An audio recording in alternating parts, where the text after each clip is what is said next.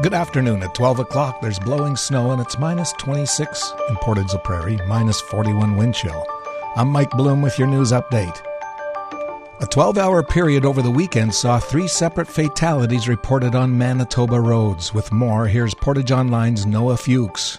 It all started when Blue Hills RCMP received a report of a 2-vehicle collision in the westbound lane of Highway 1 west of Alexander on New Year's Eve. A 56-year-old man was pronounced dead on the scene. Later on during New Year's Eve, Dauphin RCMP responded to a report of a 2-vehicle collision on Highway 10. The collision pushed the vehicle that was struck from behind into the ditch where it rolled. The 35-year-old man, who was the vehicle's driver from St. Teresa's Point First Nation, was ejected from the vehicle and pronounced dead on the scene. And in the early hours of New Year's Day, Barrons River RCMP received a report of a single-vehicle rollover when the vehicle lost control, drove off the embankment, and rolled onto the ice. The 22-year-old male driver was ejected from the vehicle and pronounced deceased on the scene. Portage Online would like to remind all Manitobans to drive with extra caution on the roads during the winter months. From the Portage Online newsroom, I'm Noah Fuchs. On the ice, the Portage Terriers will look to continue to pick up wins in the second half of the season and keep playing the way they did to finish 2021. Off the ice, team president Dave Carrossel speaks about how this season has gone for the team from a financial perspective. Yeah, I'd say from a team perspective, we've been quite pleased to the point we've got to so far.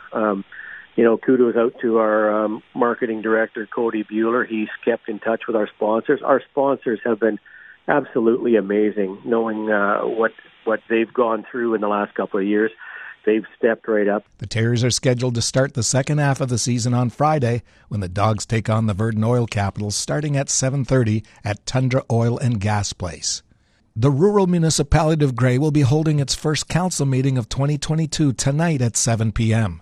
Some of the topics include Crime Stoppers fundraising, the fire department's annual report, and multiple public hearings. The council meeting will take place at 27 Church Avenue East, Elm Creek. If you see news happening, share it with us instantly. Download the Portage Live app to your smartphone today. With an extreme cold warning in effect, today is cloudy with 30% chance of flurries. Windy up to 50, high of minus 22. Wind chills minus 35 this afternoon, and frostbite can set in minutes. Tonight, mainly cloudy, still windy up to 50, becoming light this evening though, and then a low of minus 27. Wind chill near minus 37 with risk of frostbite. Clearing in the morning with wind up to 15 and a high of minus 24. Wind chill will be minus 33 in the morning, then minus 38 in the afternoon. Tomorrow night, clear, low of minus 36. Friday will increase its cloudiness with a high of minus 18. Snow will happen Friday night.